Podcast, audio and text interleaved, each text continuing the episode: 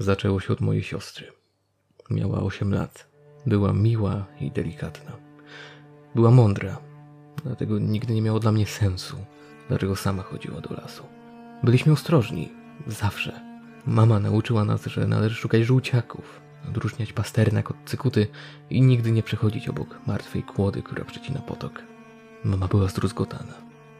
Przez tygodnie wpatrywała się w linię drzew. Codziennie chodziła do lasu w poszukiwaniu, a ja co wieczór patrzyłem, czy nie wraca, dopóki nie wróciła. Powiedziałem mężczyznom z najbliższego miasta, co się stało. Oni poszli do lasu, ale nie wrócili. Zaginieni ludzie stali się widowiskiem dla okolicznych miast, które wysyłały coraz więcej ludzi do lasu, by ci także już nie wrócili. Kiedy zaginęły setki, wysłano ekipy informacyjne, które przyciągnęły kolejne setki. Każdy z nich był przekonany, że to właśnie on rozwiąże zagadkę zaginięć. Tysiące poszły do lasu i nigdy z niego nie wyszły. Wydawało się, że gorzej już być nie może, aż do momentu, gdy do wiadomości wyciekło nagranie. Żołnierz miał na sobie kamerę, przesyłającą wideo bezpośrednio na jego stronę internetową. Rozpętało się piekło. To było tak, jakby zaklęcie przeszło na każdą osobę, która to oglądała. Musieli przyjść, zobaczyć kilometry bujnego, żywego mchu i liści tak zielonych, że aż bolało. Poczuć otaczający wiatr, który rozwiewał drapieżne zasłony wierzb, które widzieli na tym filmie. Tysiące zamieniły się w miliony. No moje miasto zamilkło. Telewizja nie emitowała nic poza statycznym obrazem. Wszystko stało się nieruchome. Nie mogę zrozumieć, jaki wpływ na wszystkich miał ten filmik. Oglądałem go w kółko, mając nadzieję, że poczuję to przytłaczające pragnienie, które oni czuli, ale nic nie przychodziło. Więc czekałem. Przez tygodnie czekałem, aż ktoś przyjdzie i mnie odnajdzie. Żeby powiedział mi, że też nie rozumie, ale nikt tego nie zrobił. Moje serce bolało. Za siostrą, za mamą, za sobą, zupełnie samym. Kiedy nie miałem już nic, poszedłem w głąb lasu. Obok kłody i przez wierzby, aż doszedłem do polany, ogromnej i okrągłej, pokrytej dywanem z miękkiego mchu. Na środku stała kobieta. Wyglądała jak ożywione drzewo. Proszę, zapłakałem. Zabierz mnie ze sobą. Uśmiechnęła się miękkim, smutnym uśmiechem. Miałeś szansę, szepnęła wzdłuż wiatru. Odeszła na polana za nią. Zostałem sam w ciemnym, bagnistym lesie. Nie wiem, jak długo płakałem. Po prostu aż nie miałem już nic. Myślę, że jestem ostatnią osobą na ziemi. Zaćganie. Sylwia wskazała trzącym palcem na mojego brata Artura. Jej mleczne, niewidzące oczy błyszczały w jego kierunku, a jego żona, Agnes, drżała z oburzeniem za stołu. Twarz mojej żony nabrała koloru, a z jej palców wysunął się widelec, który wylądował na podłodze. Zaciągnęła ona naszą córkę z powrotem do sypialni, besztając ją przy okazji. Reszta wieczoru była niezręczna, a humor w naszej rozmowie nigdy nie powrócił. Dwa tygodnie później Agnes została zadźgana na śmierć na parkingu swojego biura. Nietrzeźwy student znalazł ją, prawie na nią zwymiotował i zadzwonił na policję. Mój brat przysięgał, że nie żywi żadnej złej woli wobec mojej córki, ale wiedziałem, że kłamie. Pewnego dnia zadzwoniła do mnie kobieta w średnim wieku, która uczyła moją córkę czytać alfabetem Braille'a. Proszę pana, nie wiem co się dzieje, ale pana córka od pół godziny szepcze porażenie, porażenie. I zaczynają to odciągać od lekcji. Czy mógłby pan z nią porozmawiać? Tak też zrobiłem. Sylwia w swoim dziesięcioletnim braku zrozumienia powiedziała mi, że było to tylko fajne nowe słowo, którego nauczyła się w szkole. W następnym tygodniu na pierwsze strony gazet trafiła wieść o śmierci elektryka. Był to dziwny wypadek z udziałem splątanych przewodów i wiatra z wodą.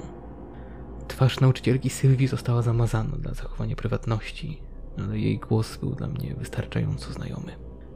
On był moim partnerem, moją bratnią duszą. Gdy moja małżonka pracowała do późna, zawołałem Sylwię do salonu. Kochanie, czy jest coś, co tata powinien wiedzieć? Zawahała się.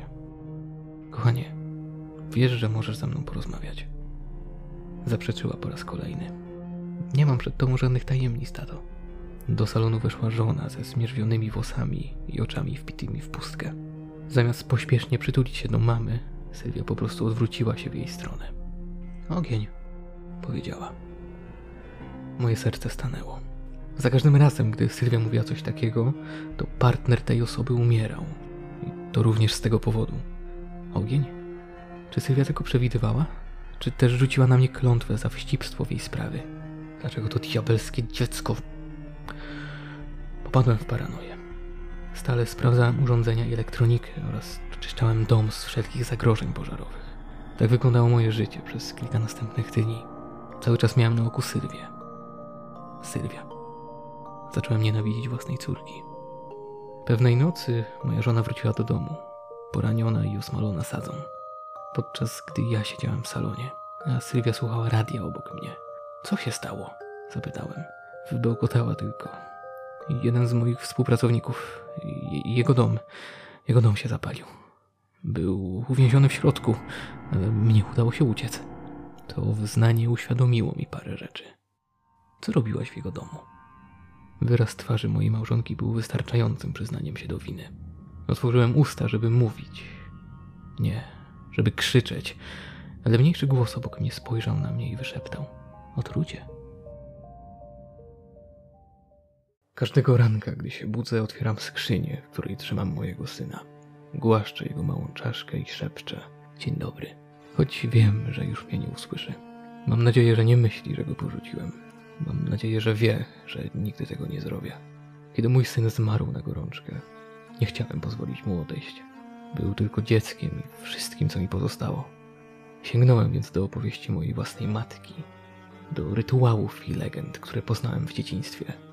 Zasady sprowadzania kogoś z powrotem z krainy zmarłych wydawały się takie proste. Wyśmiewałem historię tych, którym się nie udało, pewien, że moja siła woli będzie silniejsza niż ich. Przedarłem się przez pola nocy i znalazłem bladą duszę mojego syna. Poprowadziłem ją z powrotem do jego ciała, ani razu nie oglądając się za siebie. Kiedy zobaczyłem, że mój syn znów otworzył oczy i uśmiechnął się do mnie, pomyślałem, że dokonałem właściwego wyboru. Śmiał się, biegał, bawił się tak samo jak wcześniej. Uwierzyłem nawet, że mogę udawać, że nic się nigdy nie wydarzyło. Wtedy, kilka dni później, zobaczyłem, że zgnilizna pełznie po jego skórze. W tym momencie zrozumiałem swój błąd. Nie przywróciłem mojego syna do życia. Przywróciłem tylko jego duszę do ciała. Próbowałem go pocieszać, gdy jego ciało pęczniało i gniło. Zawodził dzień i noc w strachu, gdy ciało odchodziło od kości. Dopiero gdy gardło zgniło, przestał krzyczeć. Próbowałem wrócić do podziemi, by zwrócić duszę mojego syna, ale droga nie chciała się dla mnie otworzyć. Oszukałem śmierć, a moją karą było zatrzymanie tego, co ukradłem. Kiedy jego więzadła w końcu się rozpadły, zebrałem jego kości i umieściłem je w zabytkowej skrzyni, którą odziedziczyłem po matce. Dla mojego syna tylko to, co najlepsze. Czasami kości mojego syna leżą nieruchomo wewnątrz skrzyni przez wiele godzin, a nawet dni, a ja śmiem mieć nadzieję, że jego dusza znalazła drogę z powrotem tam, gdzie jej miejsce. Ale prędzej czy później jego kości zawsze zaczynają znów grzechotać, a ja wiem, że on wciąż żyje. Kiedyś chciałem tylko, żeby mój syn był tu ze mną, ale teraz oddałbym wszystko, żeby umarł.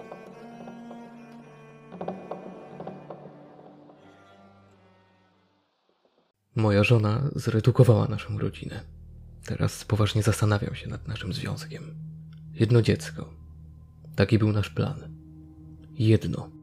Moglibyśmy żonglować pojedynczym gówniakiem z naszymi karierami bez wysiłku. Ale wtedy na USG technik wpadł w zachwyt i powiedział: Mam fantastyczne wieści. Przewińmy do przodu kilka miesięcy, a nasz drugi przyjaciel, pan Bocian, upuścił Darena, Debre i Daniela. W pierwszym roku moja żona i ja prawdopodobnie przespaliśmy łącznie solidne 20 minut. Staliśmy się chodzącymi trupami, dryfującymi podczas karmienia, drzemyk, a nawet kąpieli. To przeniosło się też na nasze życie zawodowe. Ja budziłem się z kałużami ciepłej śliny na klawiaturze, podczas gdy moja lepsza połowa miała kłopoty z lunatykowaniem podczas operacji z dziesięcymi wymiocinami, wciąż rozsmarowanymi na czole. Można śmiało powiedzieć, że nie było najlepiej. Jednak wydawało nam się, że widzimy światło na końcu tunelu. Z pewnością, gdy nasze potomstwo przekroczy próg strasznej dwójki, sytuacja stanie się bardziej do opanowania. Prawda? Nieprawda. Jeśli w ogóle, to było jeszcze gorzej. Darren nie przestawał kopać Debry, która nie chciała przestać ciągnąć Daniela za włosy, który... Cóż, nie mogę winić Daniela. Był dobrym dzieckiem. Może myślisz, że nie kocham swoich dzieci. To nieprawda. Uwielbiam je. Związana z nimi była tylko naprawdę ciężka praca. To wszystko. Dlatego nie mogłem uwierzyć, gdy moja żona złożyła swoją propozycję. Chcesz się ich pozbyć? Zapytałem, jednocześnie otwierając zamkniętą pięść córki, aby uwolniła włosy Daniela. Nie. Pomyśl o tym bardziej jak o redukcji, restrukturyzacji. Po prostu znaleźlibyśmy nową rodzinę dla jednego z nich. Jej oczy przeleciały w kierunku Darena, który wciąż kopał siostrę w brzuch. No, może dwóch. Ta zimna, oderwana od rzeczywistości natura jest tym, co czyniło ją niesamowitym chirurgiem. Operowała z całkowitym spokojem, w pełni skupiona na swoim celu. Cóż, musimy coś zrobić, powiedziała w końcu po tym, jak przez prawie 20 minut spieraliśmy się tam i z powrotem. Trójka zdrowych dzieci to zbyt duży kłopot. Musimy uczynić sytuację bardziej możliwą do opanowania. Nie miałem dlatego pojęcia, jak zamierzała to osiągnąć. Ale kiedy po raz kolejny wróciłem do domu po tygodniowej przerwie w pracy i usłyszałem idealną ciszę, dreszcze przebiegły mi wzdłuż kręgosłupa. Na drzwiach wisiał fartuch chirurgiczny mojej żony, pokryty zaschniętą krwią. Na kanapie siedziały moje dzieci, z których najbliższy był Daniel z sący Lizaka. Obok niego siedziała moja córeczka, która choć raz była spokojna, zamiast ciągnąć Daniela za włosy. Mój mózg potrzebował kilku sekund, żeby zrozumieć powód. Jej ręce zniknęły. Teraz z rękawów wystawały tylko dwa kikuty, zaokrąglone na końcu jak gumki do mazania. Horror jeszcze się nie skończył. Moje oczy powoli powędrowały obok niej, w stronę Darena, który nie mógł kopnąć swojej siostry, bo pod jego spodenkami znajdowały się uda zakończone idealnie prostymi liniami. Właśnie wtedy w drzwiach stanęła moja żona, uśmiechając się, a potem z dumą wyjaśniła genialny sposób, jaki znalazła, aby uczynić rodzicielstwo bardziej możliwym do opanowania. Duchy nie powinny się starzeć, ale Tommy najwidoczniej tego nie wiedział. Został zabity, gdy miał trzy lata. Jego małe ciało zostało brutalnie zmiażdżone w wyniku potrącenia przed jego własnym domem. Stał na chodniku, trzymając mamę za rękę, gdy jego uwagę odwrócił wróbel na drodze. Wyrywając się ze szmonów Anny, swojej matki, wybiegł na ulicę. Chwilę później już nie żył. Biedna Anna, zszokowana tym, co właśnie zobaczyła, ledwo pamiętała kolor samochodu, który odjechał. Tommy był ich jedynym dzieckiem. Anna i Marek, ojciec Tomiego, nie mieli więcej dzieci. Nadal żyli spokojnie w tym samym domu. A Tommy bawił się na ulicy. Czasem nawet popylał na swoim czerwonym trójkołowcu, a czasem kopał czerwoną piłkę z wizerunkiem Skubiego dół. Wydawał się dość nieszkodliwy, chcąc tylko być blisko domu i rodziców. Nikt nie wchodził do środka. Dopiero po kilku latach ludzie zorientowali się, że Tommy się starzeje. Mary i kilku innych sąsiadów próbowała porozmawiać z Anną, ale ona wpatrywała się w nich obojętnie, jakby nie rozumiała, kim jest Tommy. Kiedy Tommy skończył 10 lat, powszechnym stał się widok chłopca absolutnie zapier... przepraszam, wściekle pedałującego na trójkołowym rowerze z kolanami zgiętymi po same uszy. Mary poruszała ten temat na jednym z lokalnych spotkań. Była najbliższą sąsiadką Anny i Marka. Miała trójkę własnych dzieci. Coś trzeba zrobić. Chłopiec z dnia na dzień jest coraz większy. Komuś stanie się krzywda. Inni patrzyli na nią z politowaniem i dostatecznie nic nie zrobiono. Mijały lata. Tommy stał się mężczyzną. Młodym przystojniakiem z burzą jasnych włosów i zadziornym uśmiechem. Pedałującym i goniącym wróble na drodze przed ich domem. Kierowcy, którzy nie wiedzieli, kim jest Tommy, gwałtownie hamowali. Wyskakiwali tylko po to, żeby nic nie zobaczyć. Nadszedł wieczór jego osiemnastych urodzin. Anna stała na chodniku, dokładnie w tym samym miejscu, w którym stała tyle lat temu. Jedno z dzieci Mary przyszło i stanęło obok niej. Razem patrzyli, jak Tommy kopie swoją piłkę z Kubiego. Stał się wysokim, chudym mężczyzną u progu najlepszych lat życia, bądź w jego wypadku nie życia. Dziecko Mary zwróciło się do Anny. Widziałem cię. Popchnęłaś go. Wpadł pod samochód swojego własnego ojca. Anna zamarła. Czekała na ten moment, kiedy ktoś powie jej, co zrobiła. Tommy przestał kopać piłkę i spojrzał na mamę. Ogień płonął w jego oczach. Promienie słońca podpalały jego włosy. Uśmiechnął się tym zadziornym uśmiechem berbecia, nienaturalnie wykrzywionym na twarzy młodego mężczyzny. Anna potrząsnęła głową. Nie potrafiłam być mamą. Nienawidziłam każdej sekundy. Chciałam odzyskać własne życie. I tak samo było z Markiem. Tommy wyciągnął rękę do Anny. Ta wkroczyła na ulicę. Nagły pisk hamulców i jej krzyk rozdarł spokojną ulicę. Tym razem Mark nie przyspieszył. Wyszedł z samochodu i w milczeniu spojrzał na dół, na połamane ciało swojej własnej żony. Tomiego już nie było.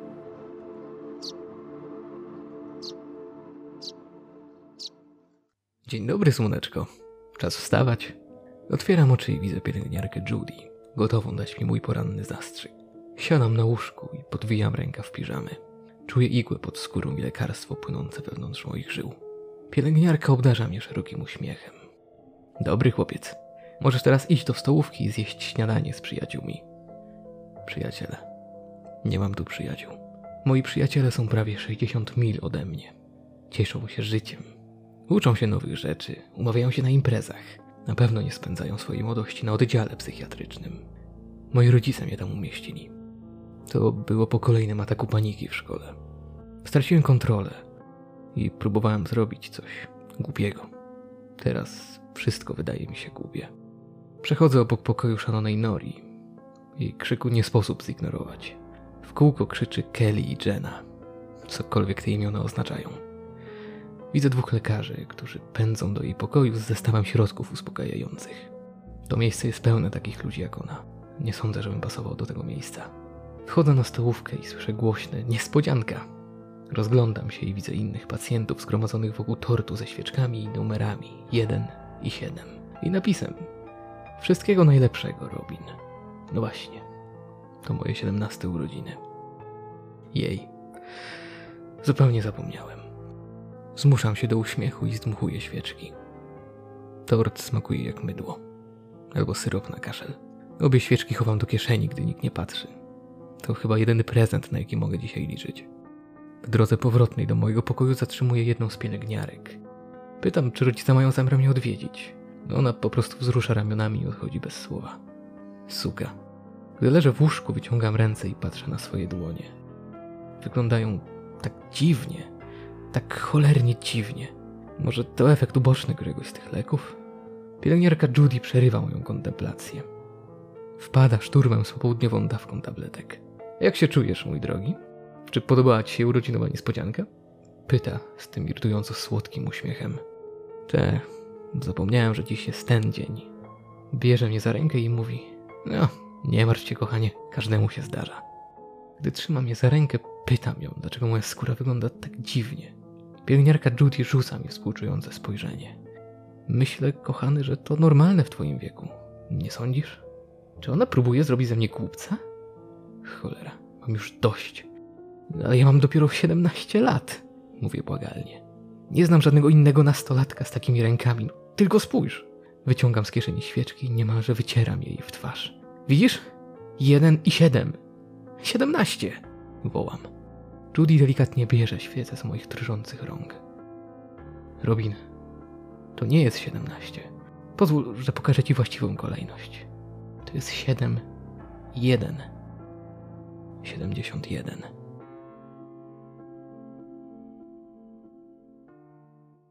Moja dziewczyna wyprowadziła się trzy tygodnie temu. Mój kot, Róg, był z nią naprawdę blisko i teraz, gdy jej nie ma, mogę stwierdzić, że jest on odrobinę samotny, zwłaszcza gdy jestem w pracy. Kilka razy, gdy wróciłem do domu, moje zasłony były podarte, albo znajdowałem strzępki papieru toaletowego rozrzucone po kątach wszystkich pokoi. Szale goryczy przelało ostatnie zdarzenie. Gdy późno wróciłem do domu po pracy, odkryłem, że ta mała cholera wydrapała dziurę wielkości talerza obiadowego w kanapie. Zdecydowałem, że muszę coś zrobić. Próbowałem różnych zabawek, nawet kocimiętki, ale nic nie działało. Pewnej nocy, przeglądając Amazona, zobaczyłem kamerę dla zwierząt. Jest to niewielkie urządzenie, które transmituje psoty twojego zwierzaka na żywo, dzięki czemu możesz monitorować jego zachowanie podczas twojej nieobecności. Ma nawet funkcję audio, więc możesz z nim porozmawiać. Brzmiało głupio, no ale hej, kocham mojego futrzanego kumpla, więc kupiłem to ustrojstwo. Skorzystałem z opcji wysyłki w 12 godzin i od razu zamontowałem kamerkę wielkości nieco większego jabłka. Postanowiłem ustawić ją w mojej sypialni, bo tam róg rozrabiał najczęściej. Następnego dnia w pracy sprawdziłem tę kamerkę chyba ze 30 razy. Kiedy mówiłem do mikrofonu, róg wydawał się być szczęśliwszy. a ja zauważyłem, że znikły jego destrukcyjne tendencje. Czwartego dnia uznałem, że rozwiązałem problem z rukiem. I tak oto dotarliśmy do tego momentu. Jakieś 30 minut temu położyłem się z rukiem do łóżka, gotowy zamknąć oczy, kiedy mój telefon zabrzęczał. Powiadomienie z kamerki dla zwierząt. Prawie je zignorowałem, pewien, że sam ten alert wywołałem, ale i tak sprawdziłem, co to za powiadomienie. Jednak to, co zobaczyłem, sprawiło, że moja dłoń zacisnęła się na telefonie. Zamiast filmiku z tego, jak kładę się do łóżka, zobaczyłem mężczyznę. Wysokiego, postawnego, o bladej skórze i dużych oczach. Przesuwał się do mojego pokoju długimi susami, jak skradająca się postać z kreskówki. Podszedł tuż do obiektywu, tak blisko, że niemal czułem jego zgniły oddech. I co gorsza, uśmiechał się szeroko. Natychmiast zapauzowałem film. Przerażony, spojrzałem na miejsce, gdzie teoretycznie powinien stać mężczyzna, ale nikogo tam nie było. Wszedłem na Amazona, znalazłem cholerstwo, które kupiłem i przeczytałem recenzję, mając nadzieję, że to jakiś dziwny błąd.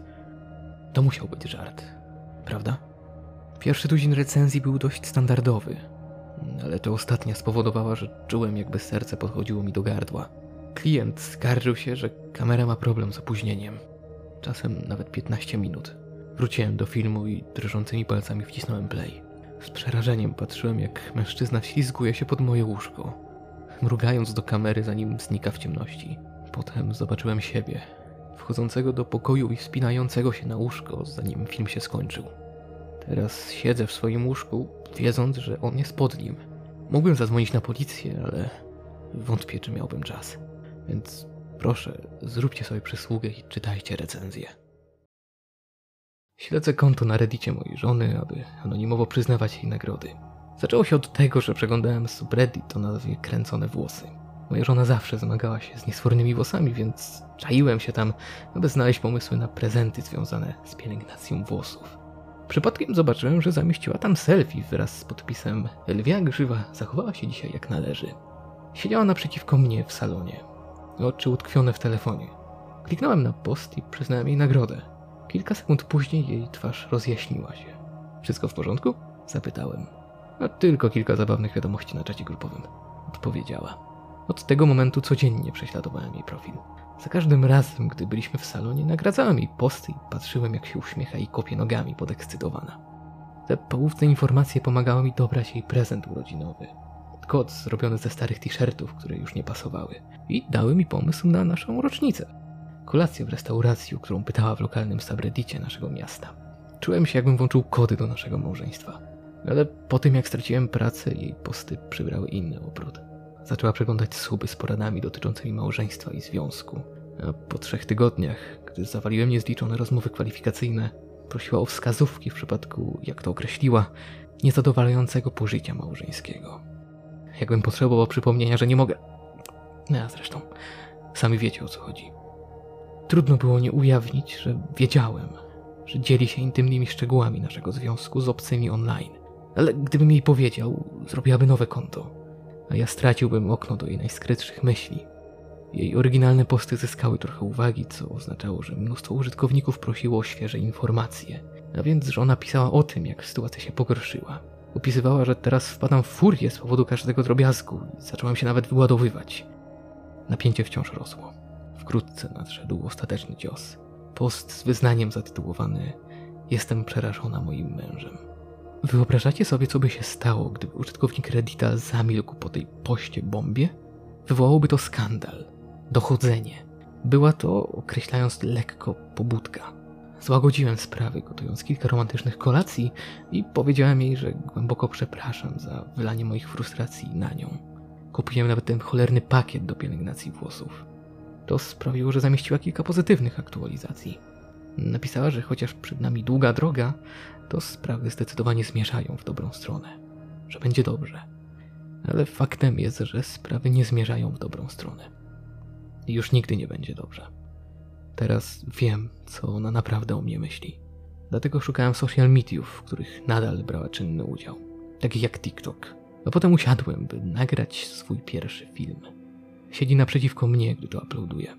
Pod moim fotelem leży nóż i już wiem, jak pozbędę się ciała. Teraz pozostaje tylko czekać, aż obejrzy moje wyznanie i zrozumie, co się stanie. Więc jeśli to oglądasz, Mario, czas spojrzeć w górę.